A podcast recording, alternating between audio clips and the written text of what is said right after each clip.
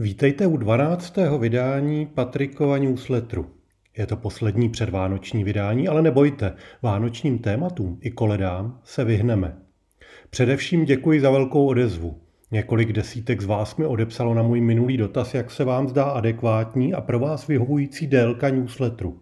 Převažovala spokojenost, krátit nepotřebujete a naopak oceňujete možnost používat podcast jako informační podkres při práci, takže vše nechávám tak, jak to teď je.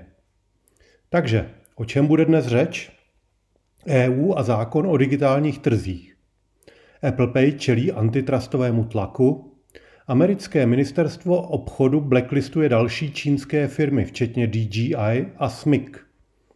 Když Google spadne cloud, není ani výuka, ani světla, ani hudba. Heknutí SolarWinds je zásadní problém, jemuž se pozornost nedostává. Huawei kupuje Boston Dynamics a Pornhub uklízel, přecházel na bitcoiny a mimochodem bitcoin zase roste. EU a zákon o digitálních trzích. EU minulý týden publikovala nový akt o digitálních trzích a akt o digitálních službách. Akt o digitálních trzích má zavádět nová pravidla pro platformy, které jednají jako strážci na digitálních trzích.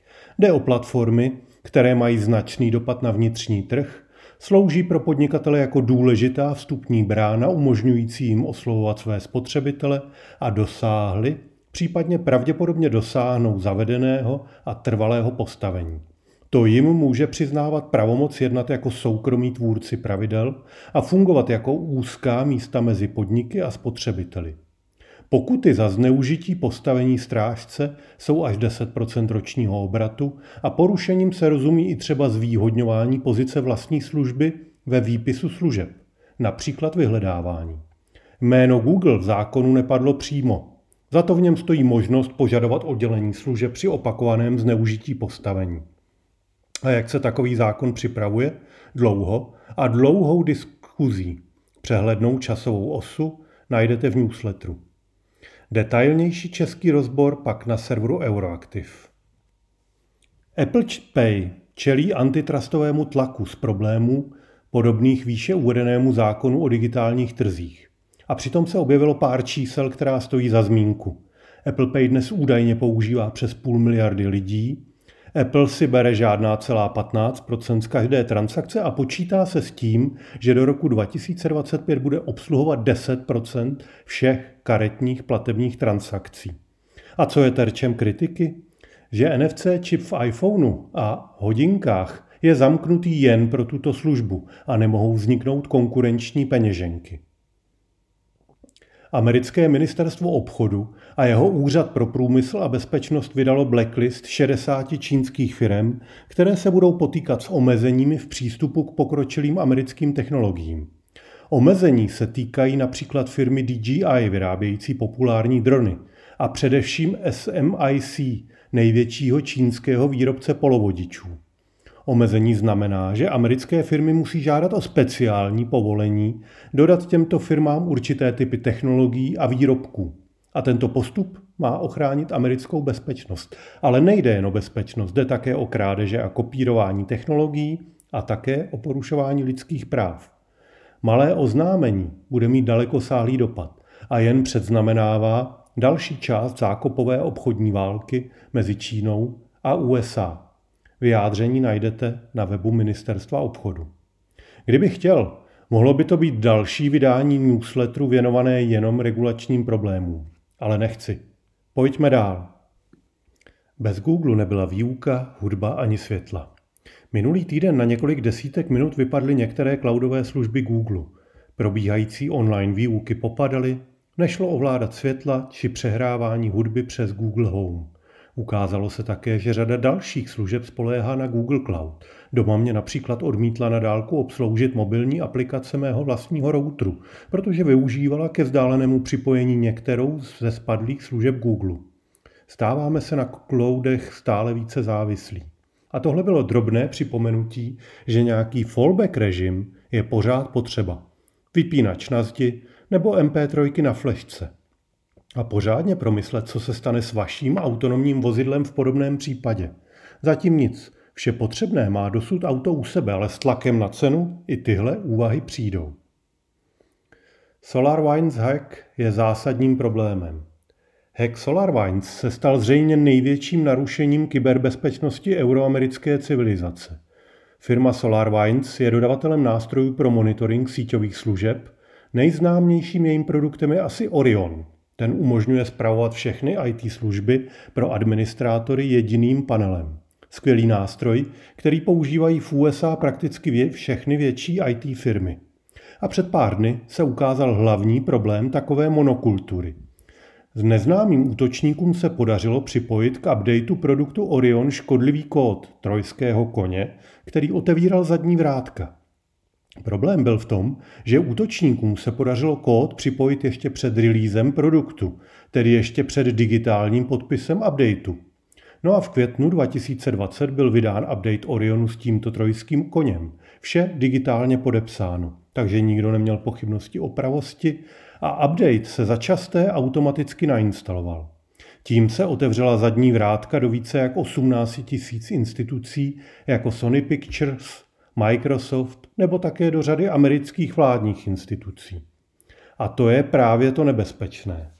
Sám Microsoft upozorňuje, že musí detailně proskoumat, kam se útočníci v rámci jeho sítě mohli dostat a co tam prováděli, a že jeho vlastní produkty mohou být použity k dalším útokům.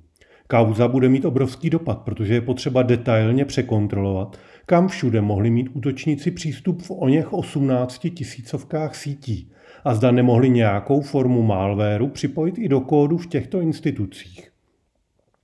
Útok vyšetřuje firma FireA, která se sama před dvěmi týdny stala terčem útoku a je možné, že tyto útoky mají spojitost. Kdo za útokem stojí?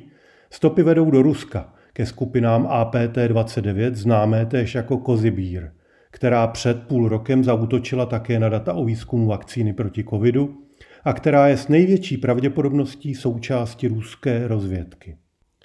A tady si dáme velký a podstatný úkrok stranou k bezpečnému procesu vydávání softwaru. Protože to je to, nad čím tento případ varovně zdvíhá prst. S rozmachem automatických aktualizací získává na důležitosti jak má firma zvládnutý release a deployment proces, tedy způsob, jakým se vytváří nová verze a kontroluje její integrita? Je potřeba mít zajištěné nejenom digitální podepisování finálního vydání tak, aby si stahující strana mohla ověřit původnost stažené aktualizace, ale také jednotlivé části při sestavování vydání. Je totiž pravděpodobné, že se v případě SolarWinds podařilo trojského koně zapracovat v podobě zdrojového kódu, který se přidal do sestavovaného vydání. Jenže jak? Že by firemní vývojáři nemuseli podepisovat každý přidávaný kus kódu? Nebo někdo odflákl kontrolu? Většina systému Git pro zprávu kódů vás dnes upozorní na nové kusy kódů, jeho rozsáhlé změny a podporuje řízení jejich schvalování, jenže nastavit správně proces tak, aby bylo od začátku do konce zajištěno, že se dostane do vydání jen správný zdrojový kód bez přílepků, není jednoduché. A podle klasických zásad bezpečnosti, pokud používáte produkt některé z postižených firm, například od Microsoftu, měli byste se vážně zamyslet nad tím, zda i váš kód nemohl být napaden a zneužit. Pokud nějaký kód vyvíjíte, je možná na čase pobavit se o kontinuální integraci a bezpečném nasazování kódu s vaším release masterem, pokud nějakého máte. Detaily na slade.com na růtu a dnes už všude možně. Huawei kupuje Boston Dynamics za 1 miliardu dolarů.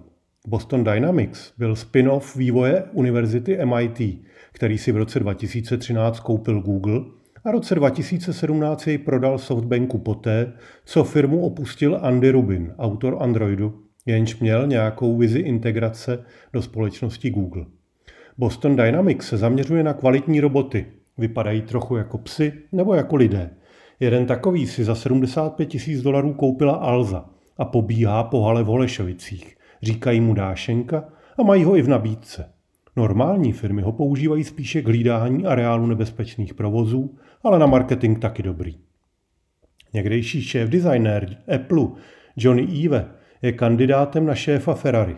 Držíme mu palce, i když ve světě počítačů se mi líbil víc, jen tu nelásku ke konektorům mu nemohu odpustit. Oblíbený pornoserver Pornhub uklízel a smažal, smazal téměř polovinu videí, protože platební asociace Visa a Mastercard si na něj duplikuli videím s násilným a ponižujícím obsahem, na čemž tak trochu nějak Pornhub popravdě řečeno stál. Firma Blesku rychle pročistila databázi, ale ani to ji nezachránilo před odpojením platebních karet obou poskytovatelů. Nyní se placené členství dá zaplatit jen přes bitcoiny a proslýchá se, že firma chce investovat do serveru, který bude převádět urychleně klasické měny na kryptoměny. Platbě bitcoinama hraje do karet také to, že po dlouhé době se v prosinci kurz bitcoinu vyšplhal zpět přes 20 tisíc dolarů. Takže pozornost médií je zpátky a řada lidí si uvědomila, že peněženka naplněná před pár roky má dnes slušnou cenu a strategie hodl, tedy držení kryptoměny zuby nechty, se vyplatila. Zda kurz půjde dlouhodobě nahoru směrem přes 30 tisíc, teprve uvidíme. Ale Pornhub možná ještě svou roli v akceptaci kryptoměn se hraje podobně, jako kdysi pornokazety v 80. letech při prosazování VHS proti Betamaxu.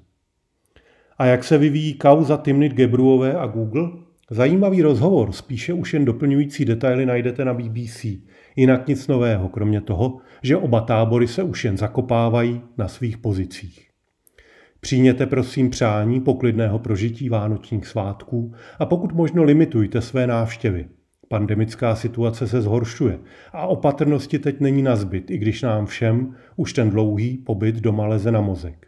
Dobrý start do nového týdne přeje Patrik Zandl.